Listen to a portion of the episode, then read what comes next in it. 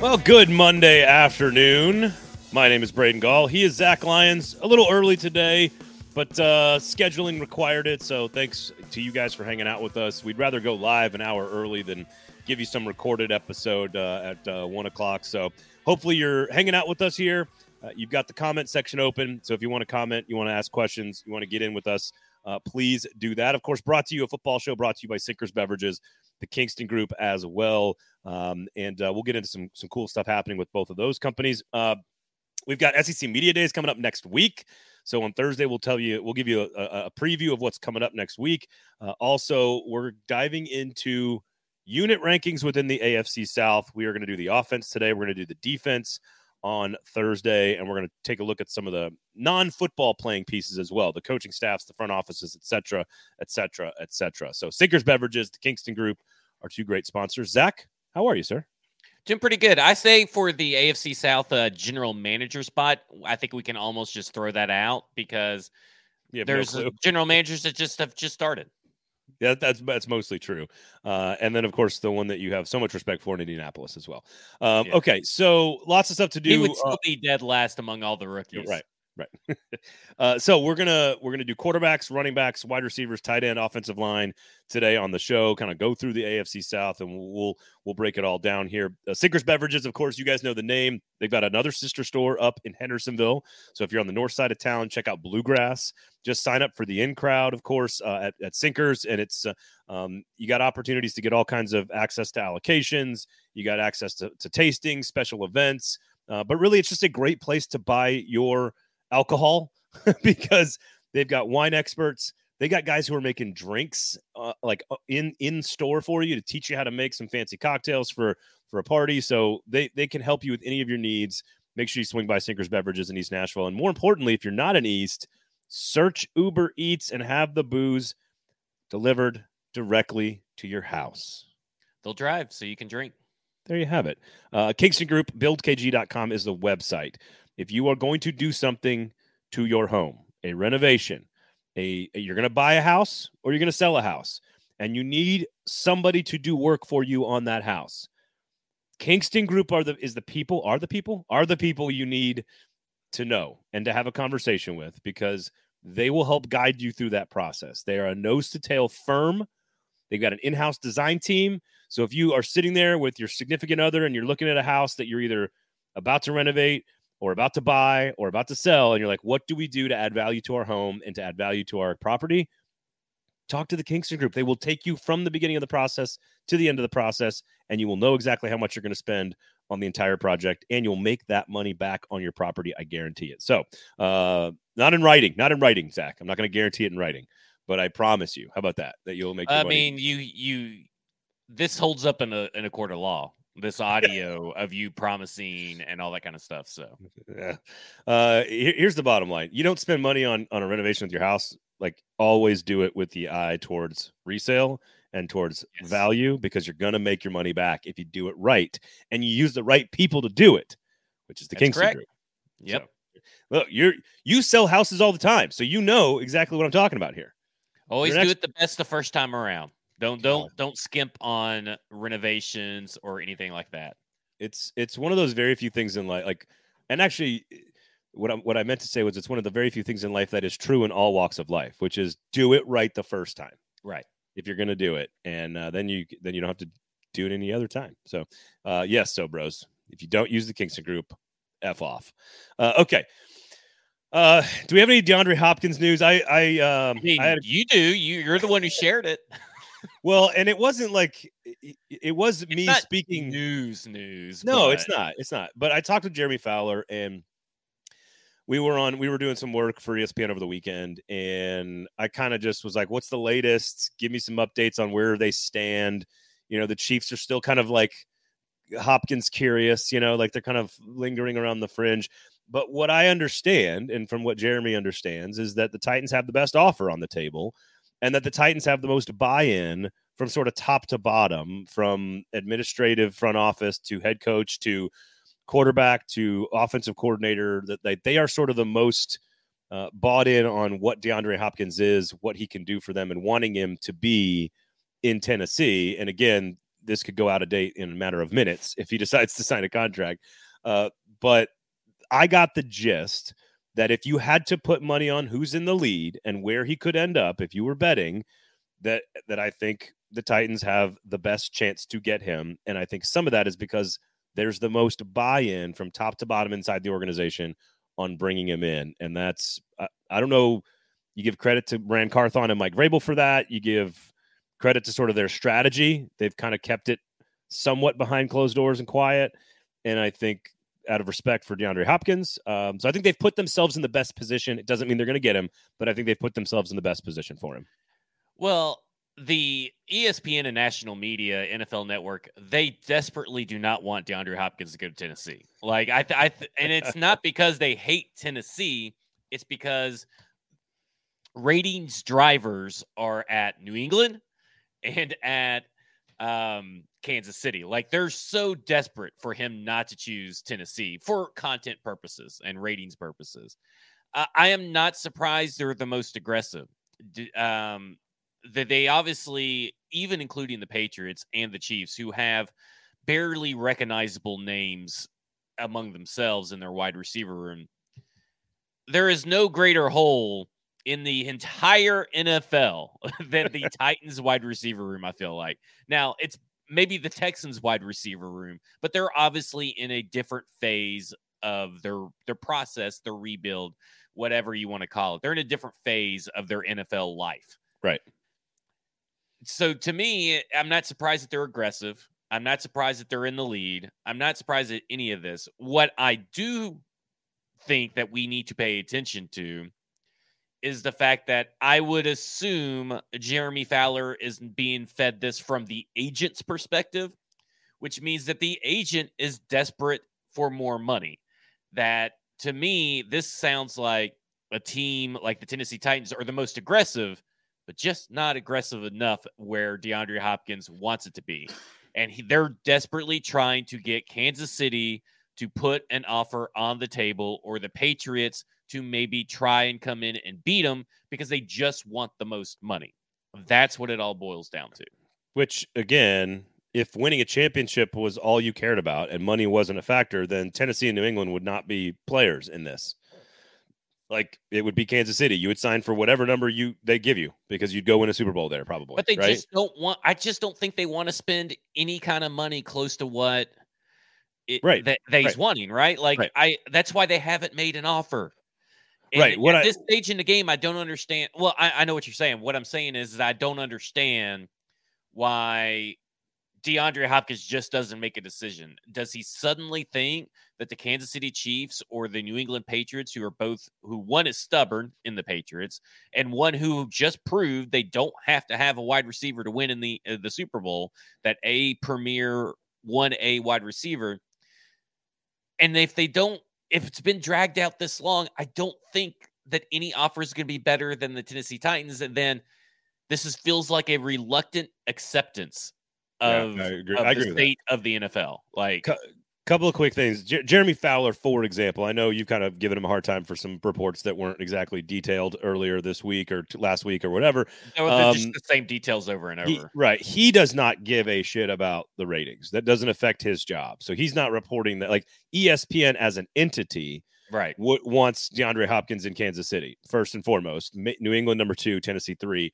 but that'd be the same for NFL Network. That would be the same for CBS or Fox or whoever might be carrying the games. There, that's that is not like a reporter thing. Like Dianna Russini no, no, doesn't, doesn't I, I, didn't say know? it was a reporter thing. I just right, right. The network. no, I just I just want to make sure. I just want to clarify that. Like that, there's some people conflate sometimes.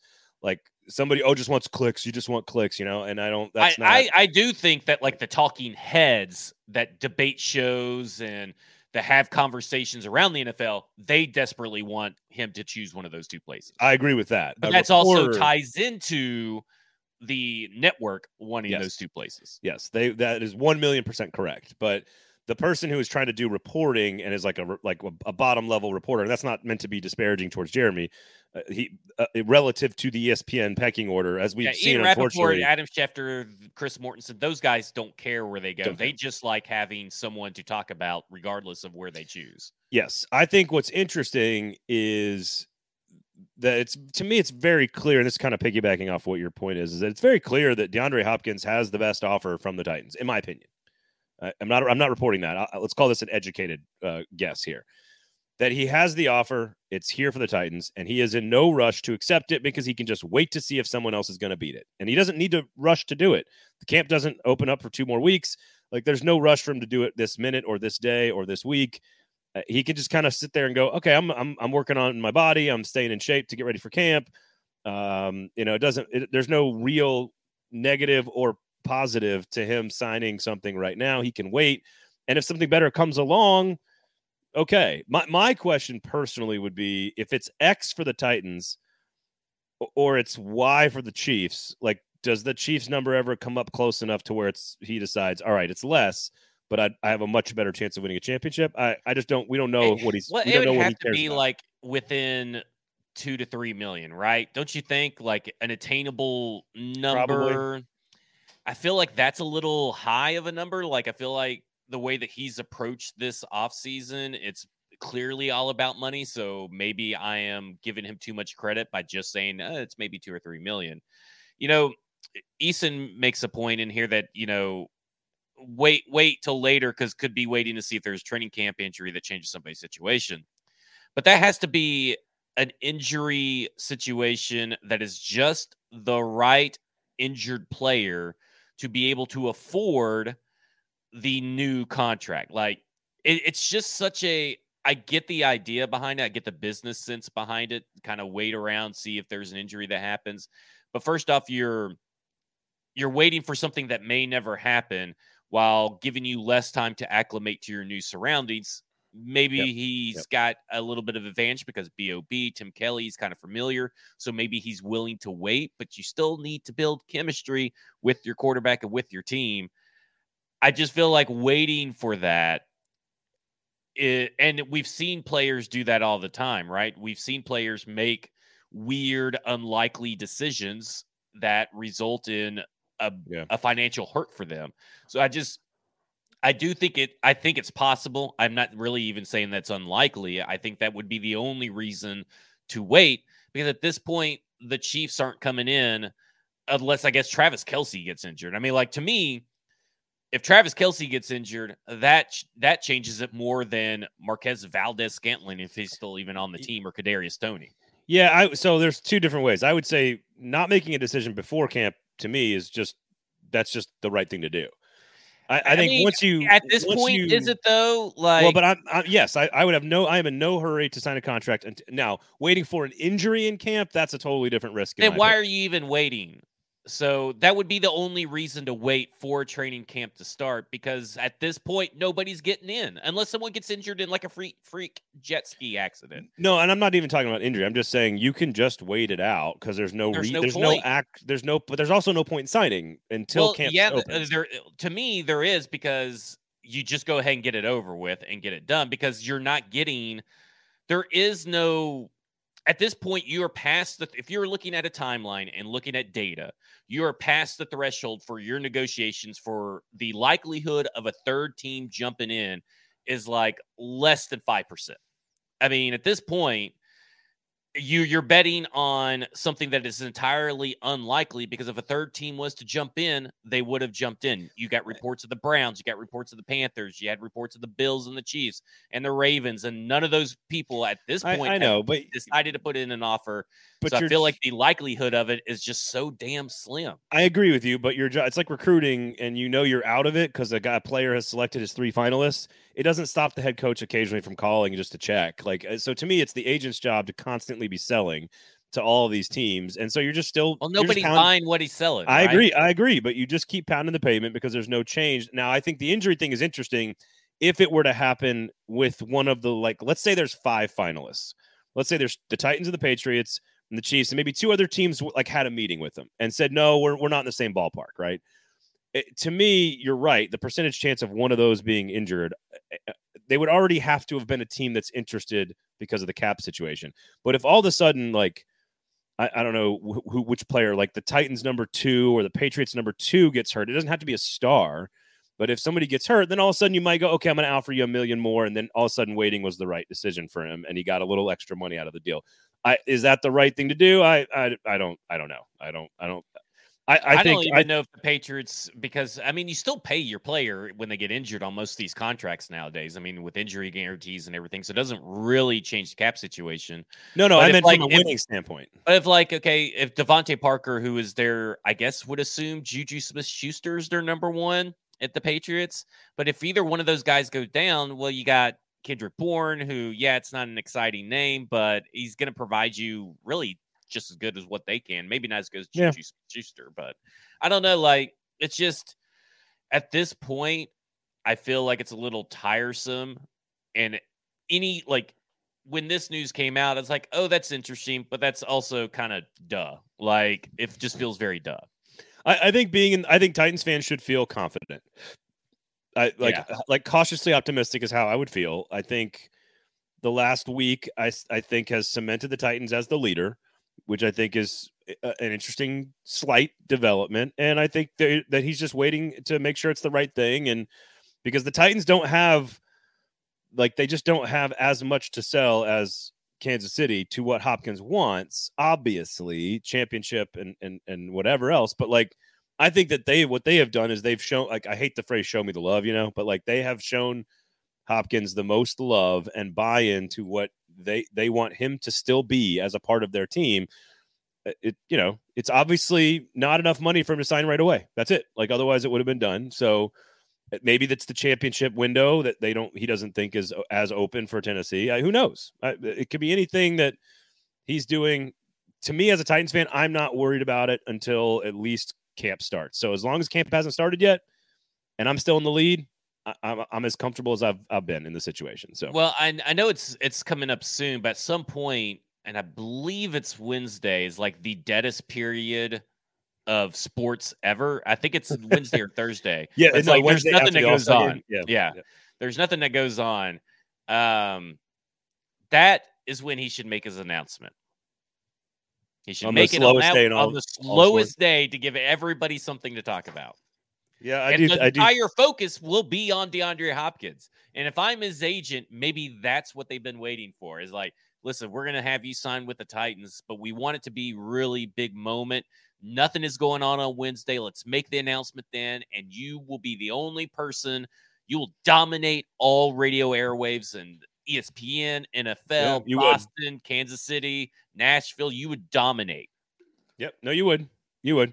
So so when it comes out Wednesday morning at 8:30 a.m. Central Time, You heard it here first. you heard it here first. It is it is literally the slowest day in the entire sports calendar because at least tonight there's a home run derby, Which Uh, I didn't even on- know was tonight. But on Wednesday, there's literally nothing in the four major sports, which I think is the only day of the year that that happens. So um, there, there you go. There you go. Okay, well, you want to get into some unit rankings here? Uh, a football show, unit rankings 2023 edition, AFC South, brought to you by Sinkers Beverages, the Kingston Group. You got Stacking the Inbox as well. So stackingtheinbox.com, F Words Pod, uh, all kinds of good stuff going on on across the 440 Sports Network. You got you know, you know, we got Gold Standard, we got Club and Country, got all kinds of other great shows. So make sure you check those out. Uh, Sinkers Beverages, Kingston Group, proud, proud locally owned companies here in Nashville, serving booze and construction to you, the Nashvillians here in town. So go check them out. Uh, okay, let's. Uh, can I save quarterbacks? Or do you have to- I don't. I don't have to. You know me. I just have a list over here. You just got to tell me which one we're talking about. I'm going to start wide receiver because I think it's the easiest one. I think it's, and I agree with you completely. I think, I think we're going to agree, and I think it's the easiest one to do. I think it is absolutely. There's no debate. There's no hot takes here. I don't think we're going to disagree on anything. I think the wide receiver position, and this does not include tight ends, but the wide receiver position, I think in the AFC South is a clear first, second, third, and fourth in the AFC. I want to see what you got. Jaguars, Colts, Titans, Texans. Number one, Jacksonville. Number two, Indianapolis. Mhm. Number three, Tennessee. Mhm. Number four, Houston. I do Yep. not how you can make the. I don't know how you can make the case for any other order of arrangement in the AFC South. Yeah, I, I don't think there is. Um, you know the the Colts are seemingly having some issues with getting Alec Pierce and Michael Pittman onto the field heading into training camp. Uh, Alec Pierce, who struggled to stay on the field all of last year, but Michael Pittman is clearly, it doesn't say much, but he's clearly the third best wide receiver overall in the AFC South. Calvin Ridley, Christian Kirk, then Michael Pittman are obviously to me the top three. But then when you look at the Jacksonville Jaguars depth chart, I mean, they're just loaded. Now, listen, Calvin Ridley hasn't played for over two seasons almost. That is a lot of time to make up. And I understand that everybody in Jacksonville has said that, oh man, Calvin Ridley doesn't look like he missed a beat and blah, blah, blah, blah, blah. But there is a difference between playing in shirts and shorts and then going out for a full 17 games after you haven't played a full 17 games in gosh i don't even think he's ever played he may have played one full season in his career if i'm not mistaken let's see he has played zero full seasons in his career so at this point that's a lot to ask now i love calvin ridley i've always thought he is super talented but at this point, it's clearly the Jaguars. But yep. there's a lot of interesting questions to ask about the Jaguars as far as is Christian Kirk, is Zay Jones, are they really what they were last year, or are they what they've typically been at most stops in their careers? Can Calvin Ridley play the full season and will he be the guy? But on paper, this yep. is the best wide receiver yep. core by far. I, I, it's very explosive. It's very dynamic. It may not have like anyone close to sort of Treylon Burks or Michael Pittman's sort of style, uh, but I think it fits what they're trying to do really, really well. And I think again, Calvin Ridley on paper is the best receiver in the division. I, I do think Treylon Burks is maybe number four. Like you could yeah. argue, he might be the fourth best player at this position. Which For, number one, most talented, I guess we should say, right? Oh, like, oh, I, I, I can we, even say he might be more talented. I know you don't like Pittman. I like him more, but I think Burks is more talented than Michael Pittman. Yeah, yeah, I guess I would say that as well. Um, you know, the the thing is about the Jacksonville Jaguars, pretty much as a whole. When I look at this offensive units for the Jacksonville Jaguars, um, is the fact that they kind of have the same issues as Tennessee Titans, but with steeper drop offs. I feel like from their starters to their bench warmers.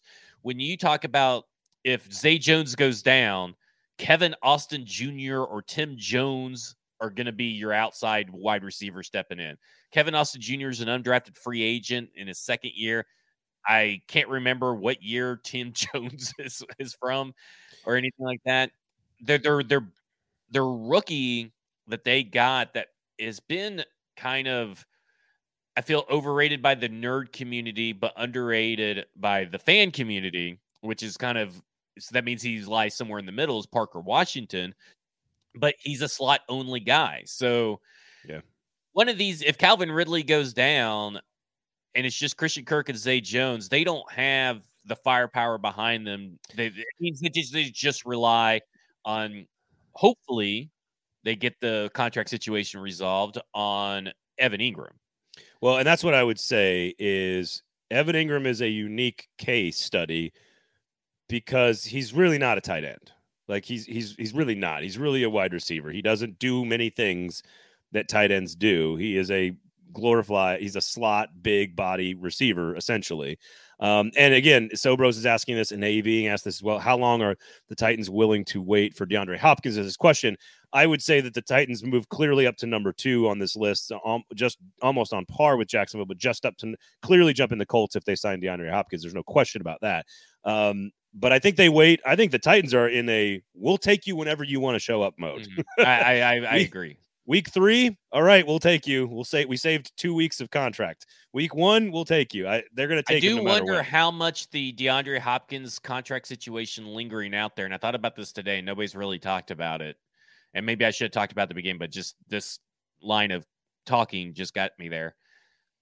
Will Levis still hasn't signed yet. I wonder how much the DeAndre Hopkins situation lingering out there is putting them in wait and hold mode on the Will Levis contract hmm. because whether it may they may give a fully guaranteed contract to a second rounder or or not may depend on money in the DeAndre Hopkins situation. Gotcha, gotcha. Or they're, they're waiting to see they got both offers on the table, but they're like, "Will, don't sign this yet. Let's see if DeAndre Hopkins signs it," and then they then they know which contract they're going to maneuver to make room for certain things. Now, it, you did we did tight end separately from wide receiver, but I think we can Yes. also have a quick conversation about the combo. The combo with Evan Engram on the field, Jacksonville's still number one. Mhm. I think the Titans and the Colts. I think Titans they're move up to number two. I think they're They- closer for sure, if not number Yeah. two. To your point, um, I the the question is sort of like, what are you getting from the guys in Houston and Indianapolis? You don't really know exactly kind of what they're going to deliver, and there's some pieces that you can get behind. There's some people pieces that that, that are overrated, but like I, I don't really know.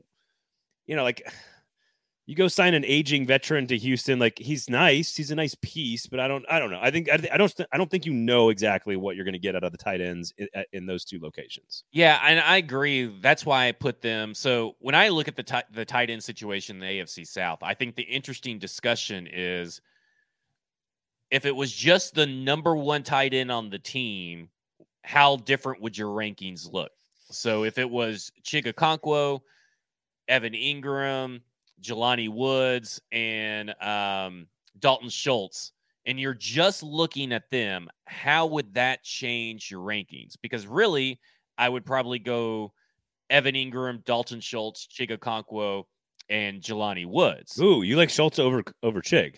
Well, Schultz is just a proven commodity No, that's, that's a true. So I mean, it's it's it, the interesting discussion in all this because this is these are such weirdly made teams. How much do you weigh potential when discussing rankings? Because to me, potential is great, but it's also a little intangible. I love taking a risk on Chig Okonkwo in fantasy over drafting Dalton Schultz because the upside is there. Right, right. But also, CJ Stroud could be feeding Dalton Schultz because they don't have anything else to throw to. You get what I'm saying? Yeah, yeah, yeah. I So, like to me, Chig can't block, but Dalton can. But how much can Chig's uh, explosiveness outweigh that? Like and, and versatility. Yeah, and versatility. So, but when I look at it, if I'm looking at all the tight ends, for me, it's Titans, Texans, Colts, Jaguars. And Titans number one in in Yeah. a tight end room. Yes, because they have, I think, the most complete athletic and explosive tight end room. Everywhere else, it's like one guy, and he like Evan Engram is good, but if he goes down, you got Brenton Strange, and you have who's a rookie, Luke Farrell and Gerrit Prince. I mean, that is like if Wow. Evan Engram goes down, which by the way, he still has yet to sign his tender, so he's not showing up to training camp more than likely. and he's and he's been hurt multiple times. And he's been hurt multiple times, and there's some seasons that on his resume which are not exceptional. Like if he goes down, that's a huge, huge blow for the Jacksonville Jaguars offense. The Titans, if Chig goes down, okay, you can do stuff with Josh Whyle. You can bring in Kevin Rader. You can move around some people. The Titans were even last year were one of the best passing teams out of 12 personnel with two tight end sets. That should be any, even better this year. The Texans are and the Colts are kind of the same thing. Like it's like Jelani Woods, Mo, Mo Cox. I almost put them at two, but I think Dalton Schultz and Brevin Jordan, who was catching on last year, is a little bit better I of agree. a duo. Yeah, I, I, I, I- think you're undervaluing Engram a little bit, but like he's, I don't know. I would, I would. Here's well, what I would say. Engram was would be number one if it's only Evan Engram. Right, right. What I would do is if I would package these together, if I put tight end and receiver together and say pass catchers, to me it is Jacksonville clearly number one, Mhm. and then basically three teams that are about the same. Yeah. like that's that's really what we're talking That's about. also cheating. Which weapons does your quarterback have to throw to? Yeah. and it's clearly Jacksonville number one. And then Tennessee, Houston, Indianapolis are all basically even. So I, I know we're supposed to rank things, which is not a list. We didn't do wide receiver tight end combo, but pass catching weapons. I, I would probably go Colts ish, Titans ish, tied maybe there. I might lean Colts. I might lean Titans. I- It depends on I, I What- would lean Titans mood- still. what I, mood I, think. woke up in. um, but otherwise, I think the pass catching weapons for Jacksonville are clearly the best. Um, it doesn't mean that we're not going to see growth out of Kyle Phillips, growth out of Chig growth out of Treylon Burks. It's not like we can, we're not going to. You add DeAndre Hopkins, and they are sort of one Jacksonville, one B Titans, like right there next to them. So uh, they're they're still. This is not a particularly uh, draftable fantasy pass catching division. How about that? I, There's I, a few yeah. I, I think there's if you're looking at it from a fantasy perspective, I think that you can find some real hidden gems in the mid to late rounds from the Titans, Texans, Colts because everybody's going to be buying the Jaguars high. Yeah, that's true. That's true. Uh, I just immediately started thinking about a, a like AFC South fantasy only, like AFC South only fantasy league, and how like like we got a four team league.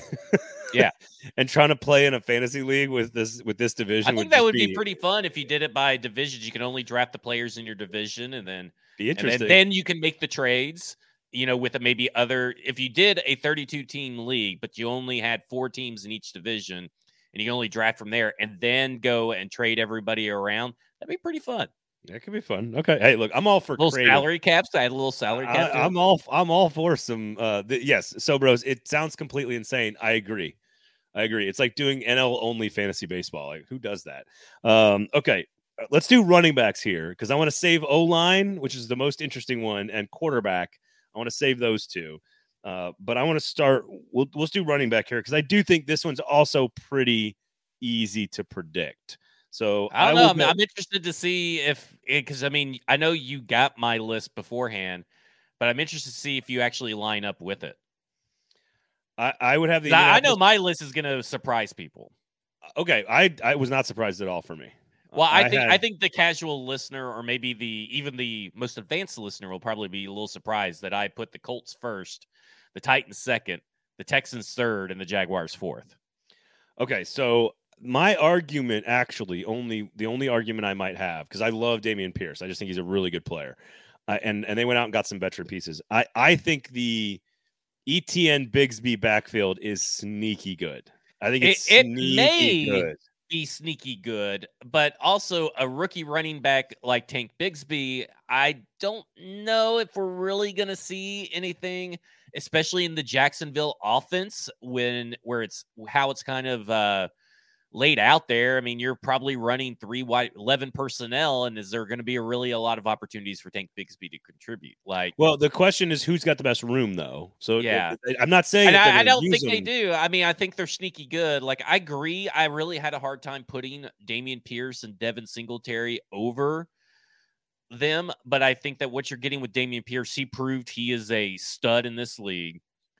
And then you have Devin Singletary, who has who is now out of the lead back role and into a role most su- suitable for his skill set. Yes. Whereas you got tra- it's kind of like swapped. It's like almost like Tank Bigsby could be Dameon Pierce and Travis Etienne could be Devin Singletary. And I kind of fear that Travis Etienne, his usage was really high last year and it caused him to disappear in games.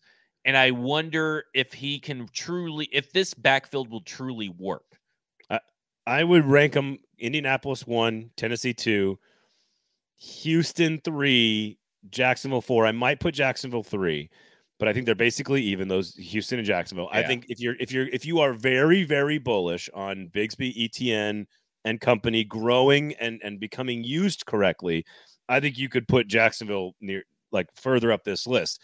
If it's all about Taylor and Henry staying healthy, if they're both healthy, then they're clearly the best two backs in the league. Maybe eh, you know, in football.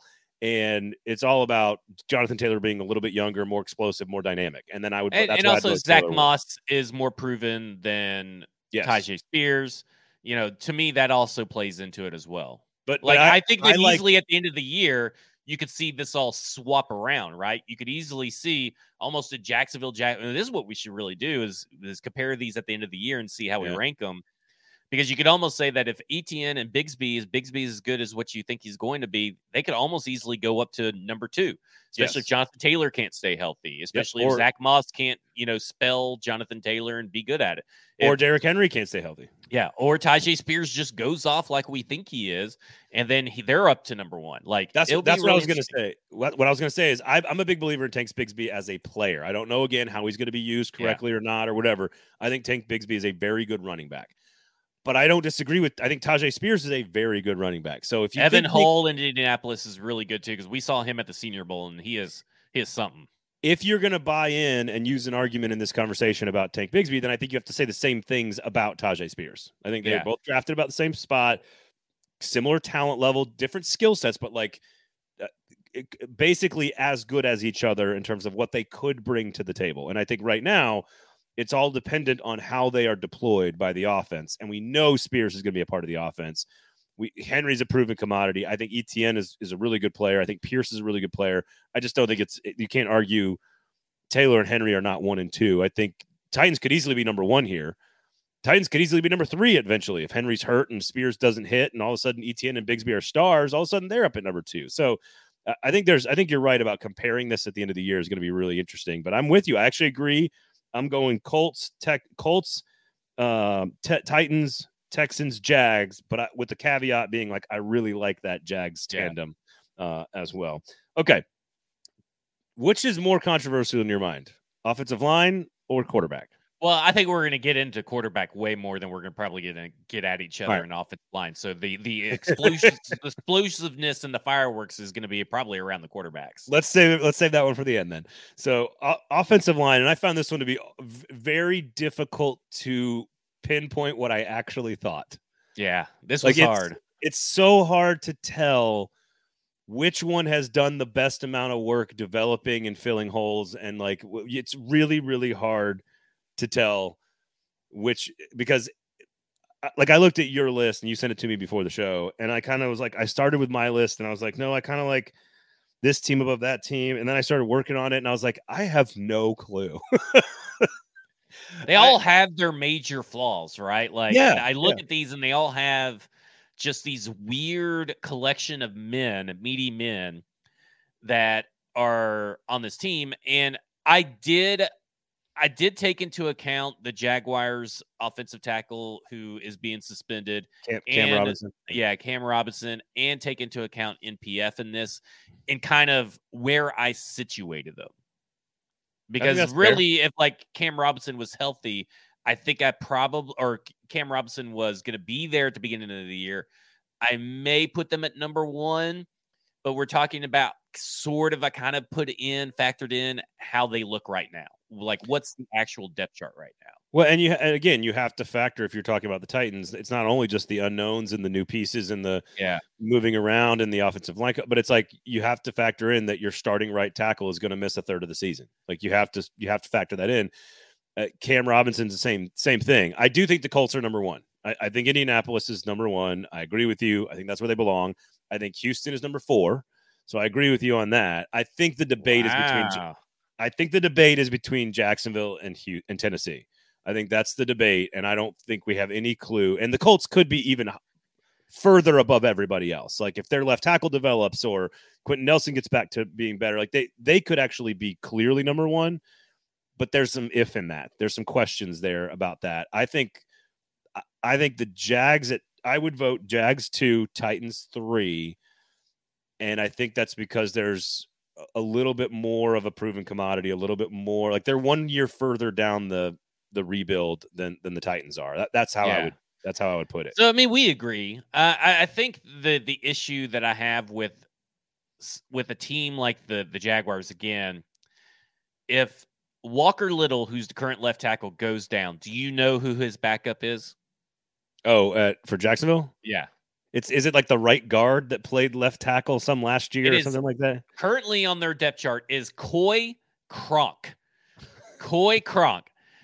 Okay. Sounds like Dennis sounds like Dennis Daley. Who the fuck is Coy Cronk? Like, but again, you could almost, I'm sure Jacksonville fans can come into the Tennessee Titans thing and their analysts can look at this and yep. say, if Andre Dillard goes down, you know, they may switch some people around, but with NPF down, it looks like you have a guy named Jamarco Jones? Who the hell is Jamarco Jones? I mean, they probably have never heard of Jamarco Jones. So it's not as bad as Coy Cronk. So maybe the depth for the Tennessee Titans as it currently sits is a tad bit better if you're excluding NPF and Cam Robinson. But I think once you add those guys back in, it's the Jaguars to the Titans three. So what's interesting is I don't uh, think there's a wide margin between the Jaguars, Titans, Texans. No, and in which case, and I saw some rankings in in just like kind of like random, um, like r- offensive line rankings that I was just glancing at to sort of get a feel for where people view this. And I've seen some that had like Jacksonville and the Colts kind of near the top 20, but not very far in. This is a terribly offensive line division for the record. Mm. Um, and I and it had like the Titans at 31, the Texans at like 25, and then the Colts and Jags were clearly ahead. I saw another one that had, to your point, all three of them, Jacksonville, Houston, and the Titans in like 28, 29, 30. And the, and so I do think the Colts are clearly the leader here. Uh, certainly, if everything hits, they have the best offensive line.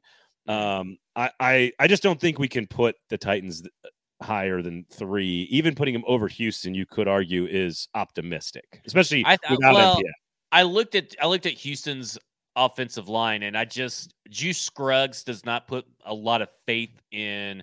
I think that's a big, big hole for that offensive line where everybody else has kind of holes, but they're kind of not, you know, they're not as glaring as what that is for the the Houston Texans.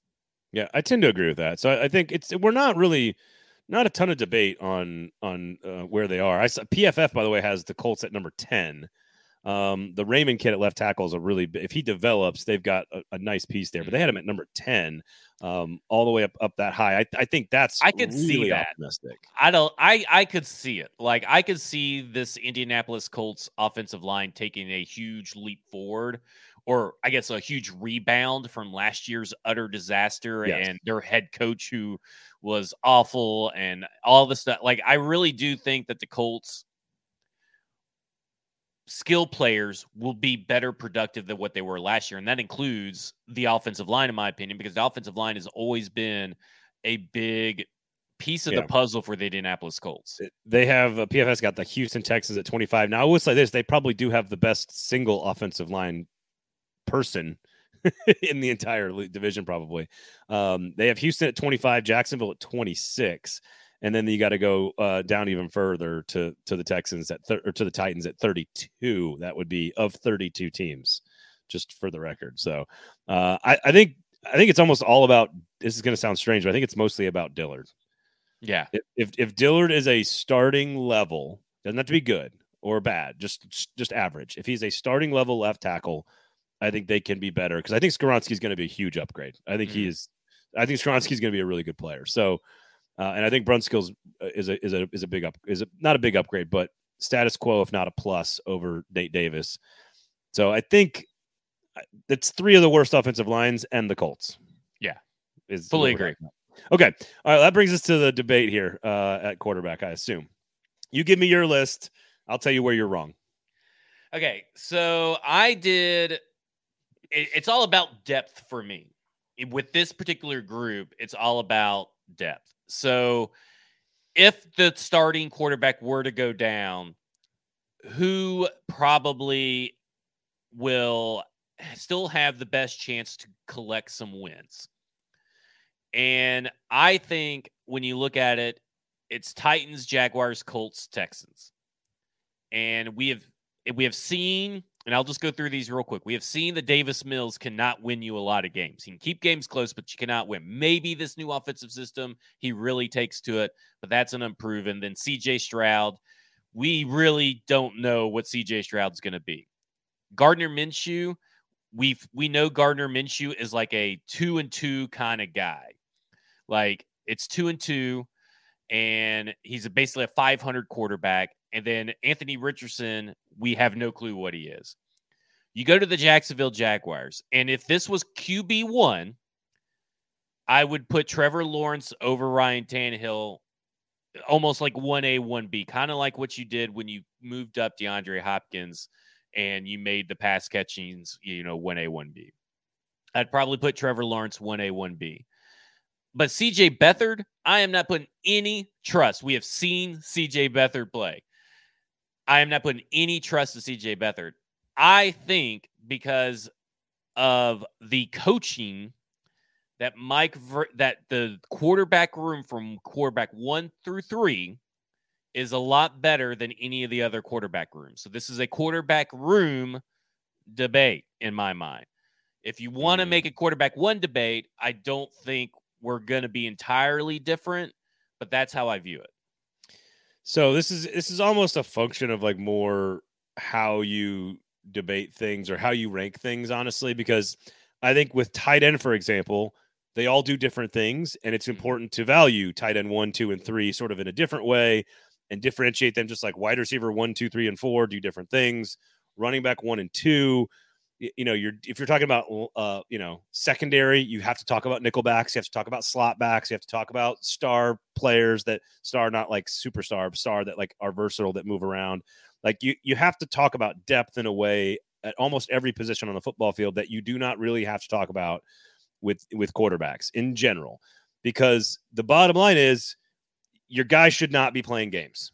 The, I agree with you that if it's we're ranking the backups, uh, even even then, uh, you know, you could argue Davis Mills right now is better than Will Levis. You right now see uh, uh, Gardner Minshew might be better than Will Levis.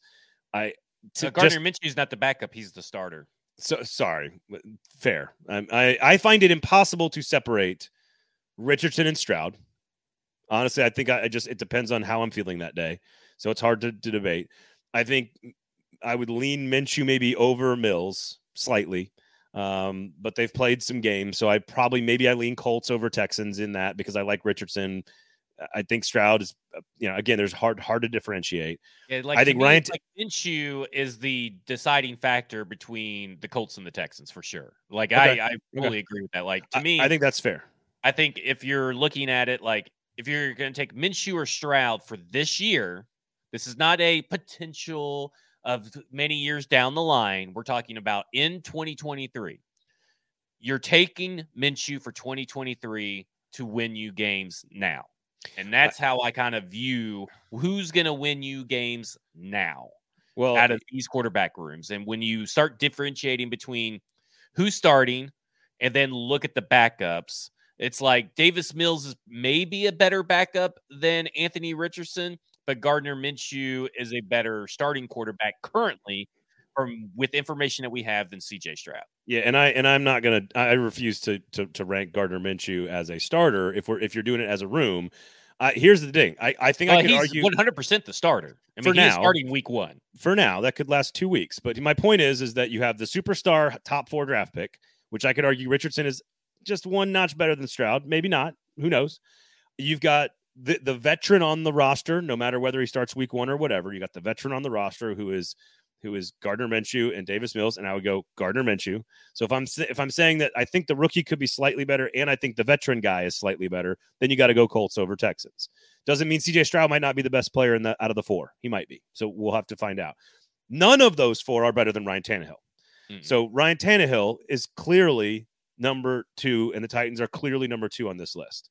I, it's it's unique. The Titans are unique in in this draft because they have a first round graded quarterback prospect behind a veteran presence, not a fill in veteran like Baker Mayfield. It is a real starting v- valuable quarterback in Ryan Tannehill. But there is no way in hell that they have uh, that they are above the Jacksonville Jaguars. They're just not. Trevor Lawrence is potentially a top six, seven, eight quarterback in the NFL. I and, mean, and the that, other guy's not starting. The other guy like, doesn't matter. The other guy doesn't matter. Well, he matters if the team goes down. You, you can't say. Well, you can't. We're talking about, but we've been talking about this whole time units. And now, because we get to the quarterback and we can't talk about your golden boy, no, no, no, it's, lonesome, it's, it's no, you don't want to talk this, about units hang on, anymore. Hang on, it's that units don't matter as much in the quarterback conversation. Okay, we'll say that to the you San cannot... Francisco 49ers last year. Say that to the Tennessee Titans last year. That uh, to say that to all the teams that get injured quarterbacks and have to go through rotations, that units don't matter. No, it's what I'm saying is when you're because the quarterback, for the most part, the starter is going to play on average like 95% of the time. It's not like tight end or secondary or running back where you're going to rotate guys on a routine, regular basis, in which case it matters a lot more to talk about the room. I don't think ranking quarterbacks in the NFL, in which you are trying to keep a singular player in the lineup at, at on every snap, that Trevor Lawrence, who again, and I know we differ, differ on that opinion, which is totally fine. You don't like him as much as I do. That's but fine. I did say if you go back and listen to the tape that if we're just doing QB ones, I heard you. I would put Trevor Lawrence first. Okay, I don't think Will Levis and Malik Willis I, I don't think Malik They're, Willis. that, they're better Will than Levis- CJ Beathard. Of course, That's what I'm of, of course. So that matters if you're hard. talking about units. You can't Beat just hard. say, I don't want to hear you talking about beat harding units. Okay, let's stop about this. Let's stop. well, I- then, but- then, Shush, then shush, why are you you bringing it back? Had- like I try to agree with you, and then you're like, your- well, then you can't say that You Will haven't let me Levis and Malik finish. Willis. You haven't let well, me finish. Then The CJ Beathard matters. The gap between Trevor Lawrence and Ryan Tannehill Is not that wide is is way greater than the gap between Will Levis, Malik Willis. based on potential. Maybe if you want to include potential and not what we've seen on tape, then yes, sure. But I don't know. I mean, like You- I think you- they're a lot you are closer not- than what you, you want are to in- say. You are incapable of analyzing Trevor Lawrence accurately, in my opinion. I think you just. I think you. I don't made know. up I your mind. use the film, use the data. I don't I know what you made up your mind. Maybe you're looking at. I think you made up I, your mind. I said that he would be one A. I don't think that they are that far apart until Trevor Lawrence actually shows it on a consistent basis. That's all I'm asking for. We have years of data and years and decades of film on Ryan Tannehill. So, you know, if I'm going to give a bump for a little bit of potential, it's going to be a minor it's going to be a minor bump. But uh, right now, that's all it is is just potential. You're Tre- grading potential, and No, I don't not- think I'm- that's fair to the I- conversation of I'm- accurate representation I of think you are happened in their being- careers. I think you're being unfair to Trevor Lawrence's second season. Man, I can't believe let- I put him as number one. Damn finish. me, damn me. I'm No. so unfair to put him number one. Okay, calm down, calm down. I mean, Trevor Lawrence- making up a false narrative at this point. Trevor, no, you said his. You said I'm grading him on potential. I am not. To some degree, all of these things are based on what you think is going to happen with them. So I think you could argue all of these units are graded on what you think the potential is going to be, not necessarily like upside or whatever, but just what do you think is going to happen this year? And Trevor Lawrence's only season with a professional adult head coach in the NFL, after which you had three elite seasons of tape when he was well coached. The Urban Meyer season is the outlier in his you did not have career. three elite Let- seasons in college. Let me finish. Let me finish. No. Hi- His one season last year was better than anything Ryan Tannehill has done in 15 years. So it's just they're just not close in my opinion. Now, I'm even okay saying do the room. I'm still ranking Jacksonville better. I'm still ranking Jacksonville ahead. It's just it to me the rooms aren't that close either. I I I also think you value the room less in this particular positional discussion because the goal is to have your starting quarterback. Now, when you have a rookie like Richardson or Stroud and like they might not start, then it's a more complicated conversation. But the goal for the Titans is probably to have Ryan Tannehill start every snap. And the goal for the Jacksonville Jaguars is to probably have Trevor Lawrence start every snap.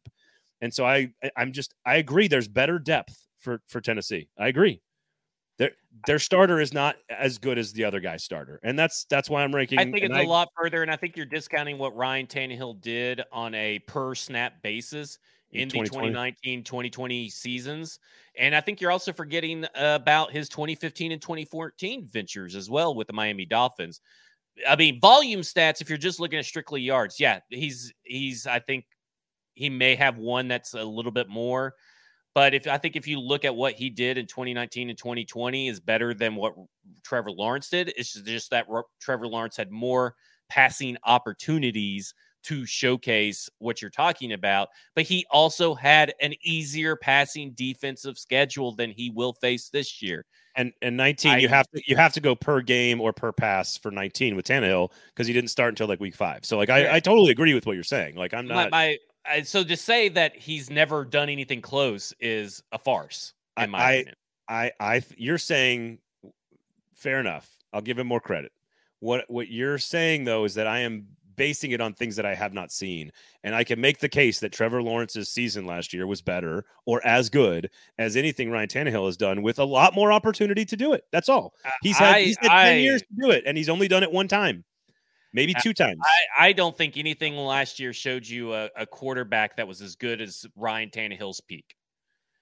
It, it may it, it I wish Ryan Tannehill showed us more of Ryan Tannehill's peak. You know, Well, yeah, I wish you would. Listen, I I think that the I'm not writing anybody off, but I think that when you look at the consistency from game to game performances last year and the opponent, you can only play the opponents you're given.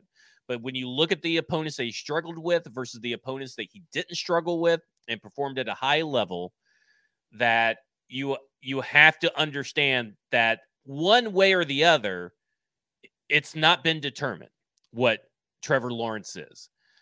But I am willing because I think that with the, the pass catchers that he has, with the growth and consistency and coaching staff, I think that Trevor Lawrence is currently a slightly better quarterback. I'm just not willing to concede that in the grand scheme of things, the gap is that big at this point.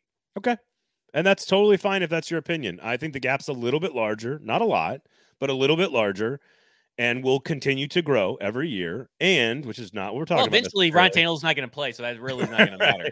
and and that the Titans have slightly better uh, have better uh, have significantly let's even call it significantly better depth. I think the that better depth at quarterback should be largely irrelevant in theory because you don't none of the teams want the depth to matter. Like they don't your goal as a football team is to not have to play your backup quarterback ever. And so if we're talking about injuries, then it's like I agree with you when we when we talked about Jonathan Taylor and Derrick Henry, you know, like they both have had one major injury in the last two years. Like, do we have to include that in our thinking in our conversation? Yes, but we kind of also have to assume like the best version. Like, what do we think these guys are going to be? And we think that they're going to play, let's say, 15 out of 17 games. And so therefore we have to evaluate Jonathan Taylor and Derrick Henry on that.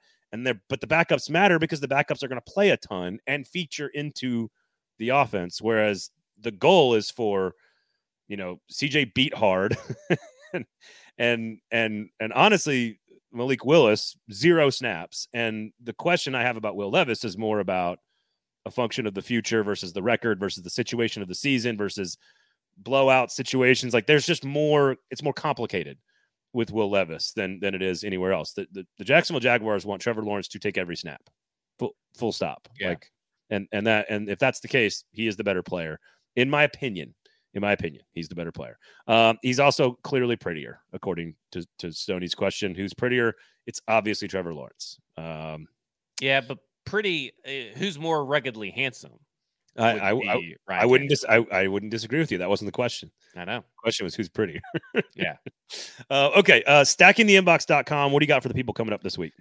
Uh, going to be a whole data series on what how the lack of an analytics department really failed the Tennessee Titans. I mean, we're talking swings in games if they had a fully fleshed out analytics department. Ooh, I like it. But also, Mike Vrabel would have to use that critical piece of information in there. So today, I kind of you know laid the groundwork with talking about Jon Robinson and his failure to do as such, talking about Ran Carthon and his, which seems to be the biggest, most glaring difference between the two regimes so far, is his approach to analytics, and talking and providing lots and lots of context to the 2022 season about why analytics could have swung so many games and made such a difference. And that led into ending it on talking about play action and my favorite thing to complain about when and during the Todd Downing era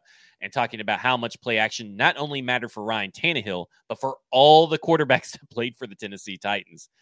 And later today, I'll be heading over to Stony Sobro Studios in Mountain, and we are recording an in-person podcast for the unofficial Titans podcast, talking about the what if of Jake Locker's career. Oh, I love that. I, I love that so much. Like, what if he actually liked football? Um, it'd be it'd be amazing. Uh, Stony, are you actually doing the first five of your big board as soon as Zach wants him to, to do it for quarterbacks? Because if it doesn't have Michael Pratt on it or Austin Reed, I don't want to. I don't want to read it. So uh, there I you saw go. a mock draft today some deep names. I, I, I did it. I clicked on the mock draft. oh, don't do it. Don't do Pro it. Pro Football Network. They have the Tennessee Titans at number four, selecting Drake Maye. Uh, that is fascinating considering what they just did. I I, ha- I saw one where they Bo were. Nix were, was at number six, by the way. I, I saw the, I saw one where the Titans were sixth and they pick uh, J.C. Um, Latham out of Alabama, left tackle out of Alabama. So, um, but you've got Drake Maye, Caleb Williams, Michael Penix, Bo Nix, Quinn Ewers could be a first round draft pick out of Texas if he if he if he develops. Uh, th- there is a really massive, huge quarterback class coming out next year. Are they all going to be first rounders? We'll see next year. We'll wait and see. Remember this uh, this this year was supposed to be a massively I know, huge. I know, I know. It's all it's every year, and then they all yeah. end up being picked in the third round. Uh, Desmond Ridder, Matt Corral, Sam Howell, and and uh, Malik Willis. Go to Sinkers Beverages, everybody. Go to Kingston Group as well. Um, you got stock, stackingtheinbox.com. You got the F Words Pod. You got all kinds of great stuff as well. Um, SEC Media Days coming up next week, so we'll preview that coming up uh, on Thursday show. And we'll do the defensive unit rankings as well. Maybe DeAndre Hopkins will have made a decision at that point. So there you go. Uh, otherwise, thanks for listening. Rate, review, subscribe. Sinkers Beverages, Kingston Group folks. He is Zach. I am Braden. We'll talk to you guys on Thursday, everybody.